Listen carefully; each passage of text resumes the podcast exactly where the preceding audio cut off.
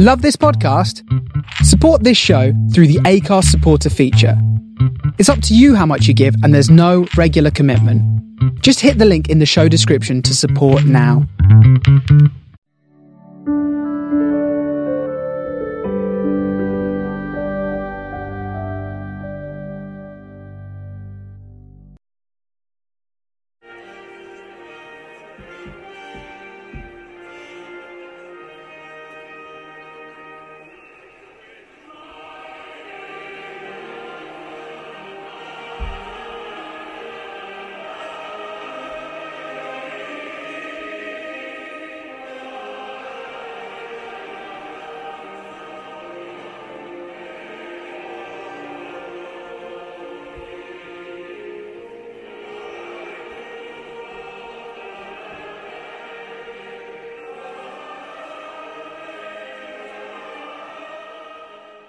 Becky, tell me what that piece of music is for any of the listeners that might not be familiar, and also what feelings that conjures up for you with regard to your late father, Peter. That's the uh, Welsh rugby anthem that they sing and the crowd sings before Welsh rugby matches. Um, and that always reminds me of dad and makes me shed a bit of a tear and definitely get a tingle down my spine when I hear it. Um, he was a huge Welsh rugby fan, and he used to go quite often from London to their matches in Cardiff to watch and sing it with absolute gusto. He also used to sing it when he watched it on TV when he couldn't make it to Cardiff. He used to sing very loudly in front of the TV. And when mum and dad had a cat, he used to sing at the absolute top of his voice so loudly that it would frighten the cat. And I just got visions of the cat getting absolutely spooked and running out of the room when dad was bellowing out that anthem. So, was he uh, a good singer? How would you he tried. He was an enthusiastic singer. he didn't speak Welsh at all, but he used to sing the anthem in Welsh. And we're not sure if he quite knew the exact pronunciation of the words, but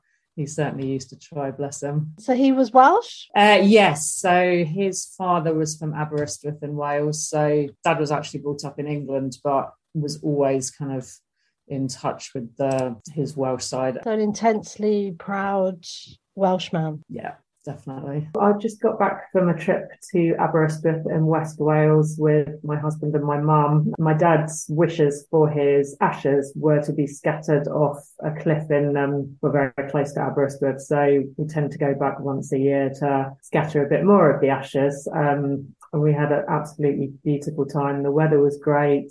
Everything worked really well. And it just reminded me of a couple of quite funny things that used to happen. We used to go to Aberystwyth once a year because my dad had family there. He had some elderly aunts there. And even though dad was born in England and he grew up in England, he was very proud of being from a Welsh family. His dad had been born in Aberystwyth. Yeah, we used to go and visit them once a year and dad couldn't speak Welsh, but he used to pronounce all the Welsh place names in a really Welsh way. So places like Machynlleth, he used to say Machynlleth, and he also used to say Bore da, which is kind of hello in Welsh, to anyone we passed while out and about. And my sister and I, when we were children, hearing our very kind of English accented dad pronouncing these Welsh place names and saying Bore da to everyone was just made us roll about laughing because we only used to hear him say it once a year. But it's quite funny now because when I was in Wales, I also now pronounce those Welsh place names like my dad did and like they should be in Welsh.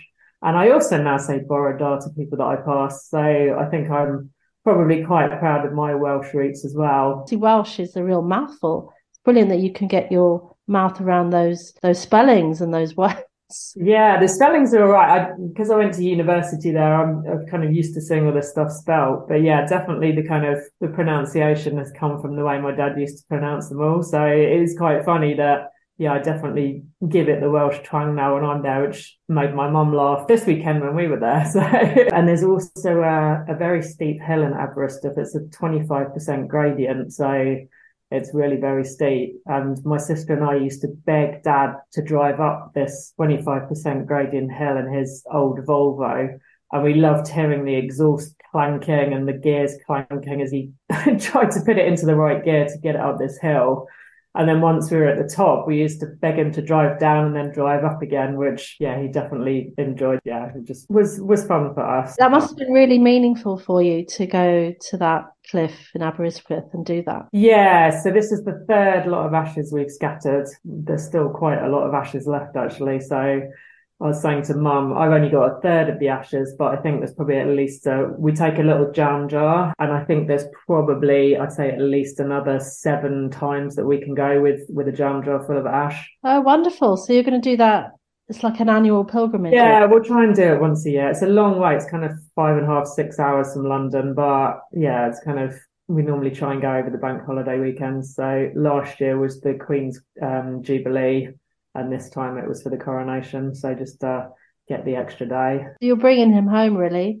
Yeah, it's what he wanted. My mum asked him when he was in the hospital. I'd always known because we used to go up that hill and he used to always say, even from when I was very young, this is where I want my ashes to be. And then when we were having our kind of goodbye phone calls with dad in the hospital, mum made sure that he did indeed want them there. So that's good. We we knew for sure exactly where he wanted them to go. So why that cliff? I don't know actually. I think it reminded him of childhood. I think Aberystwyth was his favourite place in the world. And I think he probably had memories of going up there as a boy. There's a kind of funicular railway up there. And I think probably his aunts took him up there and he went to visit. Always a place he loved. The view's beautiful on a sunny day, which it was on Saturday when we scattered the last lot of ashes. You can see for miles. It's, yeah, there's kind of this cormorant circling. You can see the sea you can see Aberystwyth of itself. It's yeah, it is a really stunning, stunning view from there. Brilliant. What was he like as a person? Oh, Karen, he was just the most wonderful dad, uh, and I, I, miss him so much. I was so so lucky to have had him until I was in my forties. He was really kind. He was always proud of me. He always encouraged me, especially with things like my sport. Um, he was just such a genuine man who cared so much about other people. He was really interesting to talk to. He he was very interested in the world, especially current affairs and and history. He enjoyed cooking. He made absolutely brilliant uh, vegetarian shepherd's pie, and he would bake apples that he'd grown and picked from his own garden. He was always a really hard worker, and I think I, well, me and my sister both get our work ethic from dad. He was just an all-round, really brilliant, really supportive dad. What do you miss about him the most? Um, I think just his kind of just being around. He just yeah, he, he did just make my life better. He was just did so much for his family and also for the community where he lived. He gave us so much time. He just he was always keen to help family. He was always keen to help other people. Um, he did lots of voluntary work. Just really generous. Just always wanted everyone around him to be as good as he could make them. And yeah, he was he was just really supportive. I just yeah, I miss him every day. I really do. Is there a memory that you cherish particularly? Yeah, I think probably I went to um I actually went to university in Aberystwyth, which as I mentioned is where his own dad's family were from. And I know that made him really proud that I had chosen to study in Aberystwyth. He used to, bless him, used to drive me all the way from London to Aberystwyth at the start and end of term, even though at that point in his beaten up old car, it was about a seven hour one way journey from London to Aberystwyth but he loved Aberystwyth. He loved me so much that it was just his pleasure to do that trip. He actually once drove from London to Aberystwyth and back again all in one day just to see me play in a, a really important football match as I played for the uni team. In that last phone call that I had with him, I, you know, I sort of I mentioned that being at university in Aberystwyth was the happiest three years of my life. And yeah, I, I just think, I hope, I'm, I'm sure it made him really proud that I'd had a, such a good time in the place he loved the most in the world. And yeah, I'll kind of, I'll definitely cherish those memories. That's fortunate that you, that was your last conversation. Yeah, I mean, it was just, it was a very short, rushed phone call. Honestly, I think it was, it was about a two minute call, just basically saying goodbye. And I think, well, I don't know whether dad sort of didn't quite understand why I was saying all those things to him uh, and whether, you know, he, he knew that it was a, a final conversation I don't know. I know on mum's phone call, he asked, Am I going to die? which absolutely breaks my heart. I think mum said something like, You're with lots of people who are trying to you know stop that happening, even though we'd been told he was about to be put on end of life care and you know that he he wasn't going to survive. So yeah, that that's difficult. Whether whether he really understood what I was saying to him, he couldn't. Well, I couldn't understand him. I think he had probably a big oxygen mask on his face. Um, so I, yeah, I, I just don't know whether I don't know whether he really understood, and he was trying to say something to me, but I just couldn't understand down the phone what he was trying to say. And yeah, that's really difficult. That I have no idea what his last words to me were supposed to be. Really hard. That's incredibly hard. Yeah. And was that just a few days before he passed that you were able to speak to him on the phone? Or? Yeah, that was that would have been the eighth of April, and then he died on the eleventh. So he was he was on end of life care for a while, but I think he was yeah he was unconscious for we were we were kind of sounds terrible, but we we were just waiting for him to die for three days, and he yeah bless him he he struggled on, but yeah eventually on eleventh of April, which was Easter Saturday, yeah he he couldn't fight anymore and and he sadly passed away. Tell me about the time leading up to your dad falling ill, because he was only 77. yeah. Is, is fairly sprightly, isn't it? Yes, it is. And he was. He was, you know, he, he was 77, but he was otherwise a, a, pretty fit and healthy man. He enjoyed swimming, he enjoyed gardening, he enjoyed kind of walking, enjoyed seeing friends, going to church, all that sort of thing. Um, we think, well, we're, we're almost certain he caught COVID in Sainsbury's on the 19th March 2020, um, which was just a couple of days before the country was put into lockdown which was the 23rd of March. Yeah, he suffered at home for over a week after mum had been given the wrong advice on the NHS um, 111 line. They said it, it was highly likely not COVID and it was a bacterial infection, and they prescribed him antibiotics, which, of course, I don't think were going to work at all. Um, and he suffered at home with mum kind of trying to look after him, not quite understanding why he was getting so ill. Um, and then eventually on the 6th of April, he collapsed at home. Mum called 999. And actually, the ambulance had come all the way from Southampton to London because London had run out of ambulances at that point. Um, and he was taken by ambulance straight to the hospital, where pretty much immediately he was admitted. The, um, the medical staff called mum and said that we all needed to needed to prepare for the worst. Um, and then he died on the 11th of April 2020. So, kind of poor mum really, really, really suffered during those couple of weeks when he was ill. And my sister and I couldn't do anything. We, you know, we had been told to stay at home, so we did. And yeah, whether, I don't know, looking back, that was the right decision and whether we should have come and tried to help mum. Yeah, again, I will always feel really guilty for that but you know we were obeying the rules and doing what we were told and yeah that's the way it was. You said that he was shopping in sainsbury's on the 19th how do you feel about that the fact you know that he caught it shopping you know that late on really when you know countries around the world had closed their borders and your dad was out shopping in sainsbury's and that's where you believe yeah i think that that was a difficult thing. I think there were kind of there was no plan B for people being able to almost sort of get their the groceries and the thing they needed. We'd been told we were likely to go into lockdown very soon after that. So, you know, of course, that was the point where everybody was panic buying and stripping the shelves. And yeah, it was kind of I think mum and dad thought, oh my goodness, let's we have to go and, and we have to put stuff in the freezer and we have to buy groceries because there was almost no plan B for okay, well, how else do elderly people get the stuff they need to actually,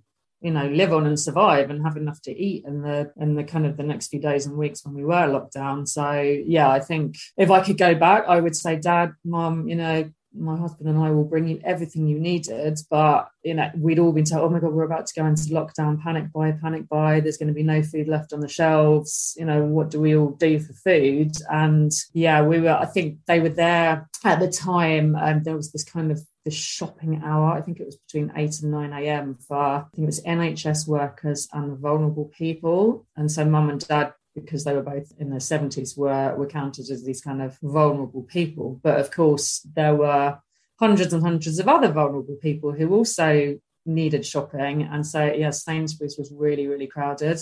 I think mum said they queued for about an hour just to get through the till. So at that point, there were no masks. There were obviously no vaccines. Um, yeah, so the kind of just being around these other people and you know queuing in a, a crowded area and you know, sort of being in the same place for an hour while they they shuffled through the tills was well it was definitely for poor old dad. Do you feel if the government had locked down earlier that your dad would still be alive? Yes, definitely. Um, I do think, yeah, the kind of, I, I, do think dad died because the UK locked down too late in March 2020. And I believe locking down even five days earlier would mean dad was still here. And also the many thousands of other loved ones who died around the same time that dad did. Yeah, I just think we had warnings from Italy, we had warnings from China, and they kind of went to and fro with locking down. And, you know, it's, it was deathly and fatal for so many people in the UK. I think especially vulnerable people. And yeah, that would always make me not only angry but just very very sad that you know kind of almost yeah the thing we we were all saying please just lock down and and they just didn't and yeah it, it was it was fatal for thousands of people i think on, on, on this day i should just really repeat that i am deeply sorry for every uh, life that has been lost and of course as as, uh, as prime minister i take full responsibility for everything that the government uh, has done. What I can tell you is that uh, we truly did everything we could and continue to do everything that we can uh, to minimize loss of life and to minimize suffering in what has been a very, very difficult uh, stage uh, and a very, very difficult crisis for our country. How does that make you feel, Becky, listening to Boris Johnson? No, Karen. Honestly, it, it, just I I did, and I still do think it's it's just appalling. Um, like I said, the late lockdowns were fatal. I think letting COVID positive people go from hospitals to care homes were fatal. Partygate going on while so many of us couldn't say goodbye to dying loved ones. Then lying about Partygate, not listening to the science properly, giving their friends PPE contracts because we had no PPE reserves because we hadn't taken any pandemic preparedness seriously enough. Oh, the list goes on, honestly. Um, yeah, I think that Boris Johnson saying that the government did everything they could to limit coronavirus deaths. Well, I, I think this is a blatant lie. Like I said, I'm certain dad died because the UK locked down too late. Um, yeah, and I think the government's actions and words since kind of February, March 2020 proved to me that they absolutely 100% didn't do everything they could. And we've got over 200,000 COVID deaths in the UK because of lack of action. I will never, ever forgive the government for the fact that my wonderful, kind, generous dad died by himself in a hospital ward without a proper good- goodbye from any of his loved ones. At the time of Boris saying that that he did everything that he could to limit COVID 19 deaths. That was back in at the end of January 2021. And prior to that date, 26th of January, when he was speaking, was then revealed that 14 parties or get togethers at Downing Street. And in fact, there was one more after he was speaking. Yeah, I mean, honestly, I, I just think it's all disgusting. I think the fact I mean, Boris Johnson has gone now, but it took many, many months for him to sort of be found out. He lied in Parliament, I believe. He he lied to us. He just didn't take any of it seriously. I think. I think yeah, people kind of saying he he did the best he could. I honestly don't think he did. I think he he just didn't take any of it seriously. And yeah, I think kind of he wanted to be the the populist leader who you know, I get he didn't want to lock down, and you know, I'm sure there's there's been research since that you know says there's all sorts of reasons why lockdown is a bad thing, but it also did save thousands and thousands of lives. And yeah, just honestly hearing Boris Johnson's voice these days and, and seeing him, I'm, I'm glad he's not our prime minister anymore, and I don't have to kind of read and, and hear him quite so often as as I did. It just makes me really angry.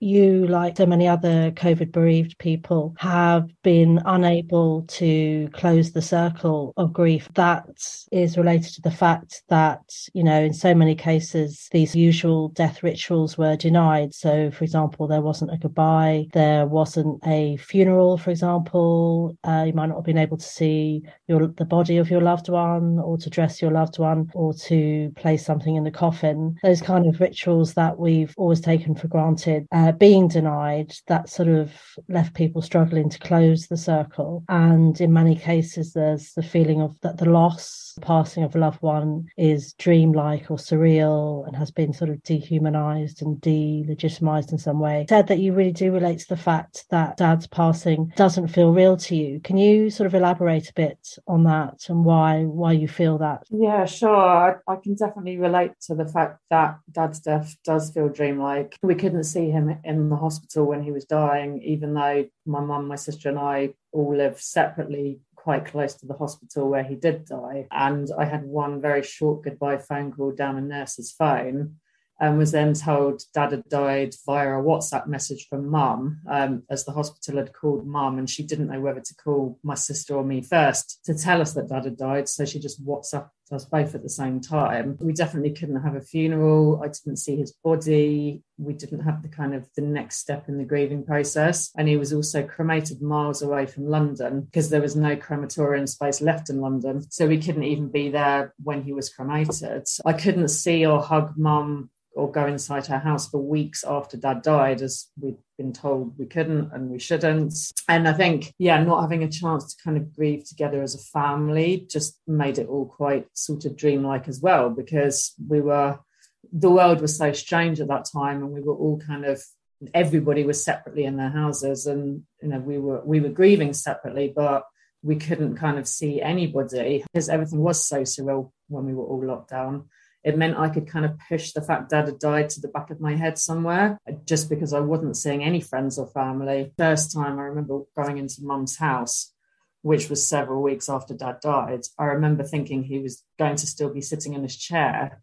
And I, yeah, I found that very difficult to have to kind of brutally faced the fact that he wasn't there and that he really had died. Certainly coming out of lockdown was very, very difficult. Where where was dad? It felt like leaving him behind. And it took me a, long time to feel comfortable seeing friends and, and being kind of so-called normal again. Because it felt like if I stayed locked down, he might somehow come back again and I wouldn't be leaving him behind. I think the kind of bouncing in and out of lockdowns as we were kind of in in 2020 didn't help with this you know, just because I hadn't seen lots of friends and loved ones during those in between times. So part of me felt that I just hadn't seen dad like I hadn't seen lots of other people I care about. But I think, yeah, even now, sometimes I feel like he's going to reappear, silly as that sounds, just because we were denied everything we should have had as grieving processes. And the fact that I didn't see him at all from March 2020 onwards just kind of felt like another surreal part of the pandemic and just part of the kind of strange, uh, strange isolation that so many of us were dealing with that time. I see photos of dad around the house and it kind of, I just get a kind of donkey kick in my heart that, you know, he, he really has gone I'm never going to see him again.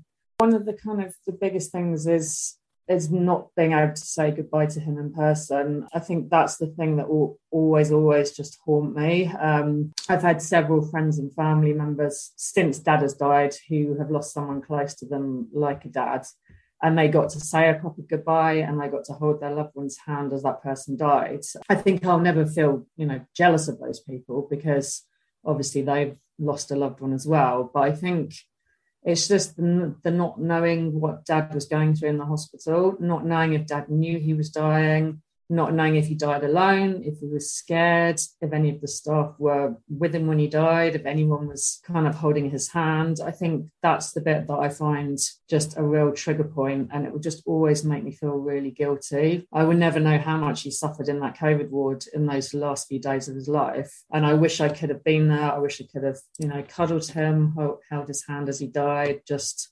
yeah, he should have had his loving family around him and not, you know, be surrounded by staff who I'm sure were manically busy and all in PPE and yeah, just I'm sure were very harassed. And yeah, I think it's it's just the not knowing, just not knowing the circumstance of circumstances of his death, or even what the ward, what the bed looked like where he did die, and I will never know that, and that's that's really difficult. So there's a complete dearth of information then. Yeah, definitely.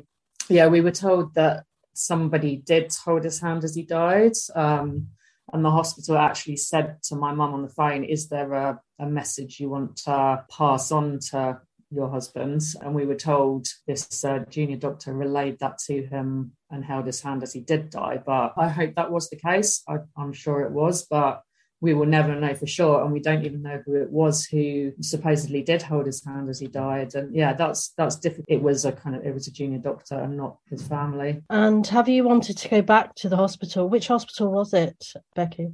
It's North Middlesex in Edmonton and North London. At the time, they'd kind of they changed one of the wards into a COVID ward. So I think even if we did go back, it just it wouldn't it wouldn't look the same. It wouldn't be the same. They kind of I think I mean the hospital themselves had told mum that they were in disarray and chaos. And I think yeah, just it wouldn't it wouldn't look the same. And, and you know, we still don't know any of the things about whether he was frightened, whether he knew he was dying, just yeah, any of any of those kind of things, which no, it does make me feel very guilty. You know, I really wish we could have been there and we should have been there, but you know the hospital said we weren't allowed to be, and you know we'd been told we couldn't be, so we accepted that. And you said that he was cremated miles from home. Where did that happen? That was down in Andover, so yeah, quite a long way from North London where he died. Do you have any information about that or no not really I think that's one of the things we kind of we're, we're not sure we really want to know about his ashes came back with my mum, sister, and I have each got some of his ashes. And yeah, I think yeah that that's enough. I don't think we need to kind of see where he was cremated, especially as you know it was such a almost like a brutal cremation, just his body going all the way from North London to to Andover, and then his ashes coming back again. It's yeah something I don't necessarily want to kind of think about what happened in between. I suppose I think very dehumanizing very, yeah. I think that's another thing that makes it quite dreamlike. Just, yeah, we have no idea. We have no idea really where he died. We have no idea really where he was cremated. Um, we don't really know any of the circumstances around, you know, his death or his cremation. And yeah, I think in kind of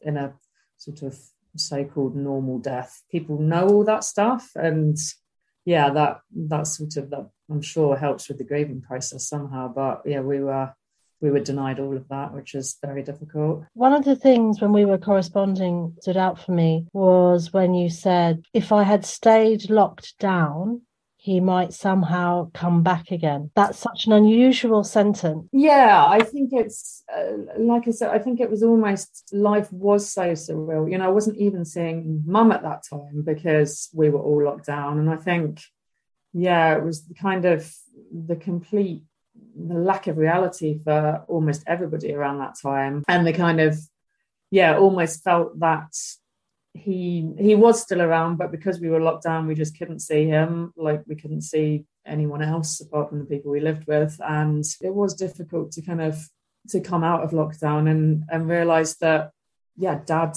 wasn't there anymore and he wasn't still sitting in his chair. And i i had um, some bereavement counseling and and we kind of explored that because I think coming out of lockdown was difficult because of that, but also because I was really scared of mum getting COVID, of mum dying of COVID, and yeah, I, yeah, I just I wanted to protect mom, uh, like so we didn't have to go through a, another COVID bereavement. So yeah, the kind of the balancing in between lockdowns was really difficult for me. It took a long time to be able to sort of properly see friends again and, and not be completely paranoid about catching COVID, passing COVID on to, to anybody. Coming up to the three years was more difficult than coming up to the two years, and I was trying to work out kind of why that was. And I think almost, I think partly because he's missed so much now. My nephew, who was only a baby when dad died, is a, you know, real kind of walking, talking human who's going to school in September. Um, and I think as well, kind of the one year anniversary, we were just coming out of the long lockdown. So I think everybody, including me, was focused on oh, the gym's reopening and we can meet each other again and that kind of thing. I think last year, sort of life was very much going back to, I won't say normal, but how it was before the pandemic with, you know, socializing starting. I was back in the office just about. So I think the focus was on, oh wow, you know, life is back to how it was.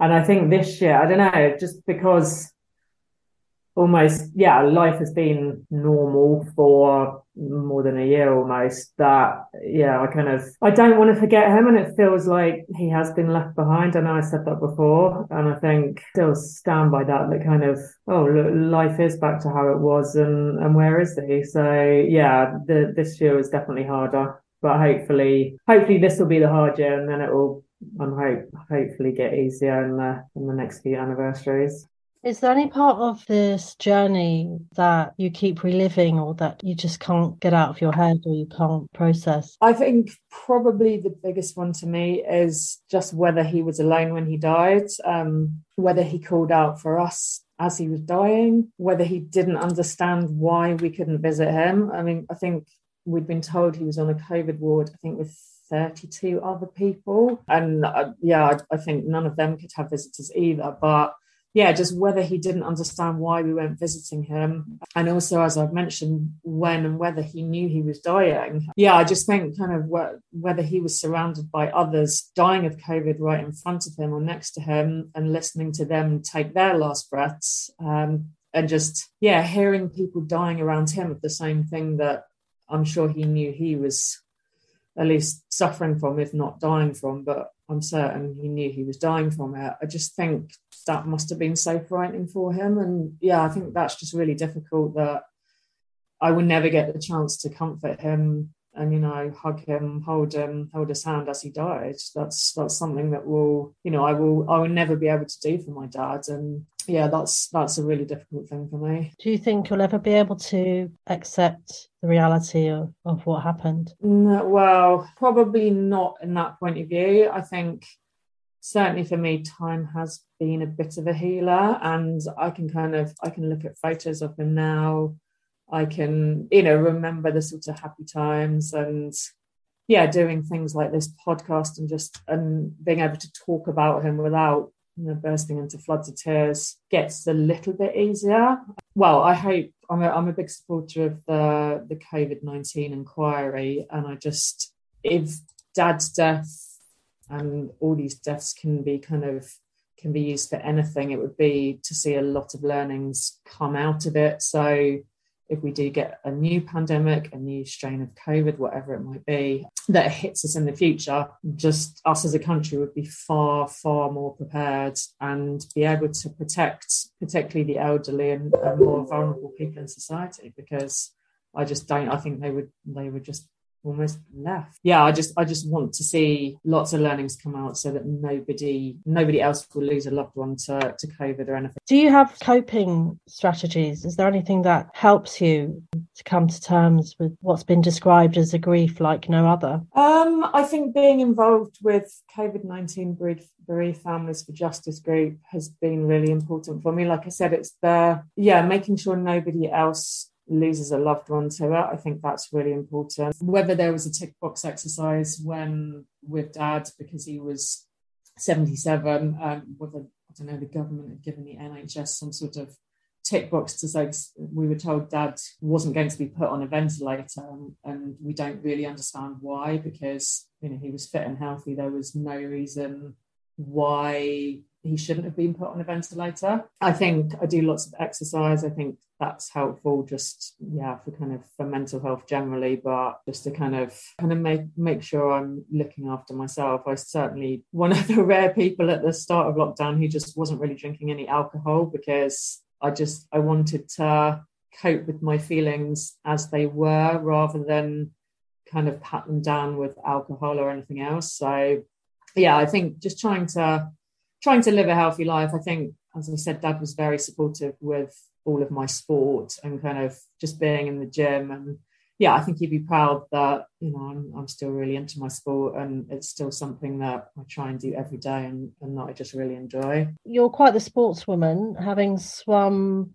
for Enfield County and a keen badminton player, but also a keen runner. You have a memory, don't you, of your of running a marathon? Was it? Yes, uh, I ran the London Marathon in 2010. My sister also ran it, but she's a lot faster than me. So my mum had gone, I think, gone home with my sister by that point because she ran it quite a lot faster than I did. But my dad, after five hours of waiting as I crossed the finish line, um, was there waving in the stands as I as I crossed the finish line and as I got my medal and burst into tears because I was so happy to have finished running the marathon. And yeah, that was a great memory of him just kind of waving manically as I ran up towards Buckingham Palace. Um, almost with my my knee joints breaking and almost crawling over that finish line. But yeah that was that was a lovely memory. I'm really glad you got to see me do that. You mentioned you've had bereavement counselling. Have they given any advice in terms of how to cope with the fact you didn't have so many of these rituals that go with with the death of a loved one? No they actually didn't. I had it coming up to the one year anniversary so it was march 2021 um, when i had the counselling and it was difficult to talk about it then. Um, we did have a kind of what you call it celebration of life service, I suppose, in August last year. So we did get together with his friends and family. There were about 50 of us and had a very nice afternoon tea. Um, in fact, it was it, well, it was on the same date as what mum and dad's 50th wedding anniversary, wedding anniversary would be, and in the same venue. And the man who did the best man speech at their wedding day also did a speech for dad's celebration of life. So we've at least had that, um, which helped. That was, yeah, the kind of the last step in the, I suppose you call it official grieving. Um, I think getting through all the one year anniversaries as well was was a good thing. Kind of his birthday, Father's Day, Christmas, first Christmas, all of that sort of thing. Once the one year anniversary passed, I did kind of start feeling a bit better. But yeah, nothing nothing professional to help me get through that. I think I think it was just a matter of of time really. If you could go back and relive any memory with your dad, what would it be? I think probably my wedding day. I think at least I I got him walking me down the aisle. I got him doing the father of the bride speech. I think you know there's there's lots of people who've lost dads who didn't get that, and I think yeah, he, my husband loved him and he loved my husband. And yeah, it, it, was, I think I was lucky that he was, he was able to do that. And I haven't got the memory of a wedding day without my dad being able to do those things. And is there anything left unsaid? Wow. Um, I think like all people when they lose a loved one probably just asking him more about his childhood about his teenage years, about his hopes and dreams. I think lots of people say that, oh, I wish I'd asked him more about his childhood. And I think certainly kind of being able to have that last hug, almost knowing he was dying, the last hug I gave him, you know, we had no idea what was about to happen. And yeah, it was it was just quite a short hug at a, a train station, um, rather than the kind of the really long, loving hug that I feel I should have had with him, where you know I could really tell him that I loved him and that I was proud of him, and you know he he made my life so much better for you know almost sort of 42 years. So yeah, I think I wish I'd had the chance to do that. I mean, as I said to you, I was taken aback when you said you felt if you had stayed in lockdown that somehow your dad would come back into your life. And you know, that's definitely something I've mentioned it to other guests on the show, and that's definitely something that people relate to mm-hmm. how people felt secure and safe in that lockdown bubble. But when restrictions were lifted, then suddenly you're confronted with this massive loss that you have to face it. Yeah, definitely, definitely, definitely. And I think certainly for mum, she felt safe in lockdown. And then when when everybody came out of lockdown, of course, she was I mean, pretty much the only person that we knew who'd lost a partner. So kind of everyone was meeting up socially again and mum had someone missing. And yeah, I know kind of, of course I don't, I don't get upset when people mention seeing their mum and dad, but it is yeah it's kind of going back to normal for a lot of people was going back to normal it was going back to uh, exactly the same really as before the pandemic but for for my family it, it will never be completely normal again because you know we've got a big part of our family missing so yeah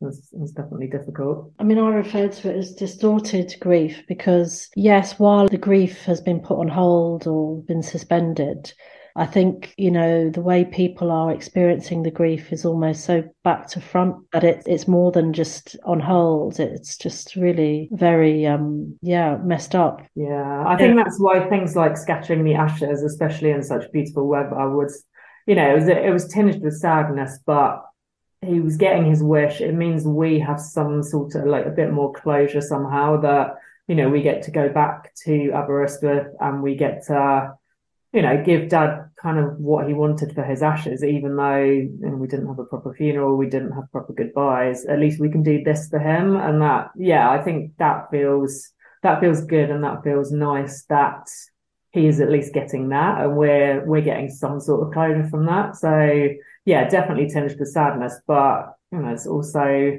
it's so beautiful up there that it lifts all our spirits as well. So Brilliant. And do you still have those feelings of surreal feelings surrounding the loss of your dad? Do you experience, you know, that you feel that it hasn't happened or that, you know, you could come across him again? Do you go to phone him or, you know, do you still have any of those feelings? Yeah, I think obviously I haven't lost another parent and I don't know how it feels for people who lost a parent in sort of different circumstances when they when they could say goodbye and when they could you know hold their hands as they died and and that kind of thing. So uh, I have no frame of reference to compare it to, but I think definitely because you know I I just wasn't with him at the end and we didn't have the funeral and you know I sort of I couldn't say a proper goodbye. I I have no I have nothing in my head to kind of say that it really happened, I suppose. There's at least, there's a body, you know, we just got a, a pot of ash coming back from the cremation that had to happen outside of London because there was no cremation space left. And we got this ash and, you know, going from seeing my dad before we went into lockdown to having a pot of ash, there was kind of, there was nothing in between, which, yeah, kind of, I think that's, that's a pretty abnormal thing. Friends yeah. and family I know who've, who've lost a parent where you know, you crowd around their bed, you hold their hand as they die, you have the funeral, you, I don't know, go and see the body. We, have had none of that. So I think there's nothing in my head that proves he died in a way, even though, you know, I, I know he did. There, there's no proof of it really. Yeah, seeing is believing. Yes. One of the grief experts who spoke, I think it was episode two, she spoke about a dangling grief or a dangling remorse that is just there, but you know, your sort of mind doesn't know what to do with it because, mm-hmm. as you say, you didn't see it happen. No, absolutely no, no proof either way, really. you know, it's. And what is his legacy?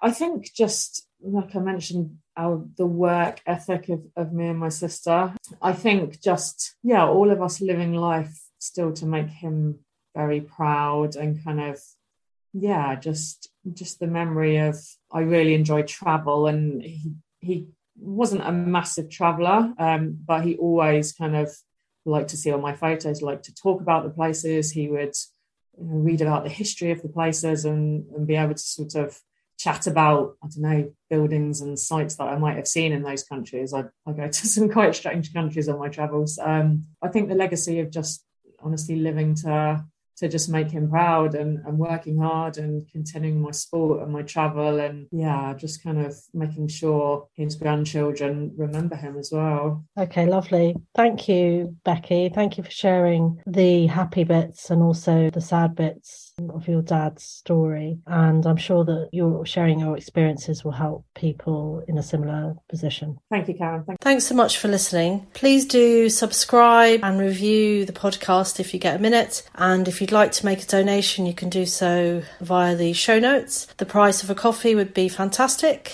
And also, please do follow Stolen Goodbyes on Twitter at RiceKMC and under Stolen Goodbyes on Facebook and Instagram. If you'd like to participate, you can email at stolengoodbyes at gmail.com or visit my website www.karen-rice.com. Good luck.